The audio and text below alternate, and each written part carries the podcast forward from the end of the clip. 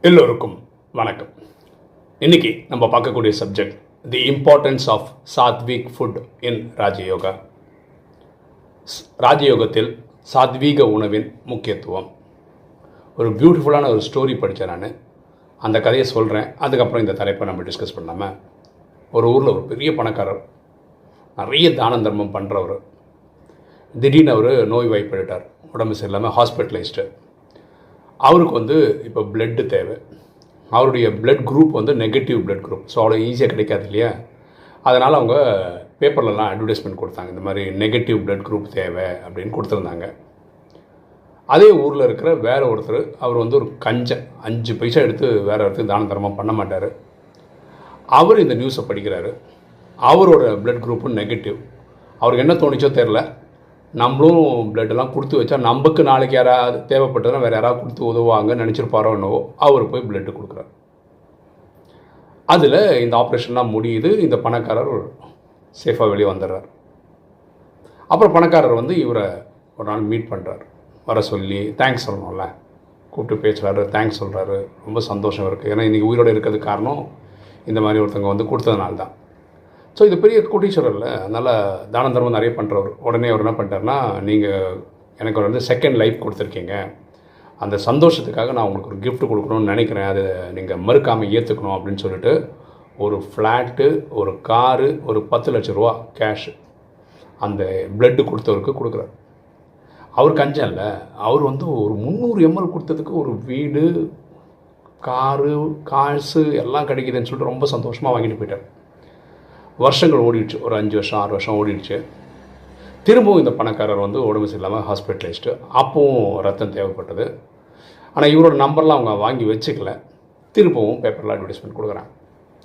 இந்த அட்வர்டைஸ்மெண்ட் திரும்பி இவரே பார்க்குறாரு இந்த கஞ்சனா இருக்கார்ல அவரே பார்க்குறாரு ஸோ இவருக்கு திரும்பி உடம்பு சரியில்லையா? திரும்பி பிளட் கொடுக்கலான்னு வராரு. ஆனால் இந்த வாட்டி மனசில் ஒரு எண்ணம் இருக்குது ஏன்னா போன வாட்டியே ஒரு ஃப்ளாட்டு காரு காசுலாம் கொடுத்தாங்க இல்லையா?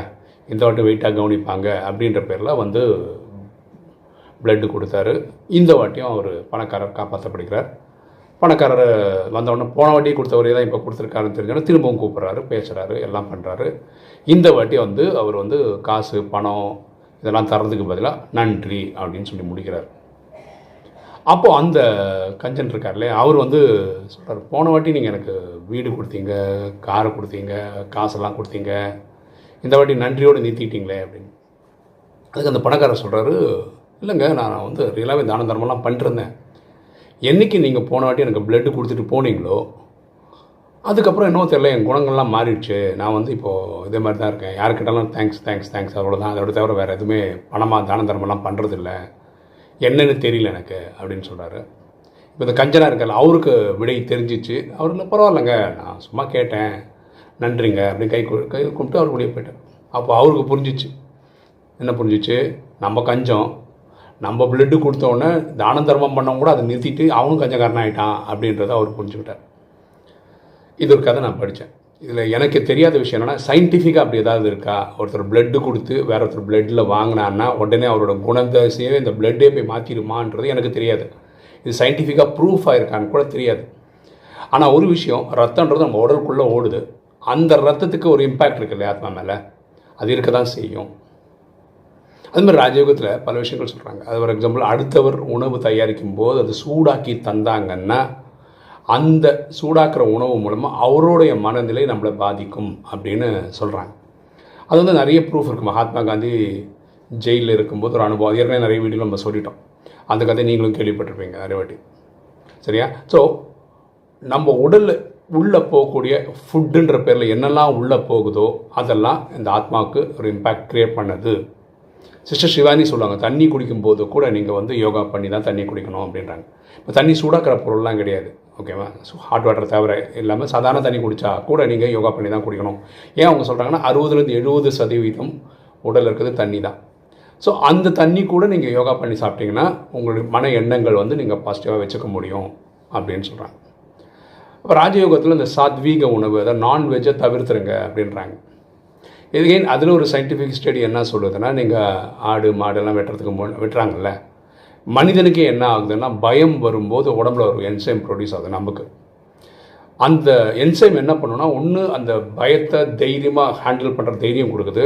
இல்லை அந்த இடத்த விட்டு ஓடி போகிற மாதிரி ஒரு சூழ்நிலை கிரியேட் பண்ணி கொடுக்குது. இது வந்து அந்த என்சைம் பண்ணுற விஷயம். இதே ஆடு மாடு வெட்டும்போது அவங்க அந்தோட அதுக்கு ஒரு என்சைம் ப்ரொடியூஸ் ஆகும். ரொம்ப பயந்து போயிருக்கும். இல்லையா? அந்த தான் உணவாக சாப்பிடுவாங்கல்ல அப்போ அந்த மனிதனுக்கு எண்ணங்கள் அது பாதிப்பு க்ரியேட் பண்ணும். ஓகேவா ஸோ இது வந்து ப்ரூவன் சயின்ஸ் தான். இது நான்வெஜ் சாப்பிட்றது வந்து அவ்வளோ ஒத்துக்கிறது நல்லது இல்லை அதனால் சாத்வீக உணவு சாப்பிட்ணும் தாவரங்களை சாப்பிட்ணும் அப்படின்னு ராஜயோகத்தில் ரொம்ப இன்சிஸ்ட் பண்ணுறோம் அதேமாதிரி ராஜயோகத்தில் இன்னொரு விஷயம் சொல்கிறது வெங்காயம் பூண்டை தவிர்த்துக்கங்க. ஆக்சுவலாக வெங்காயம் பூண்டு வந்து மெடிக்கல் வேல்யூ இருக்குது அது டவுட்டே கிடையாது. ஆனால் மெடிடேஷன் பண்ணுறவங்களுக்கு வந்து மெடிடேஷன் பியூட்டிஃபுல்லாக பண்ணணுன்னா இதை தவிர்த்தா நல்லது.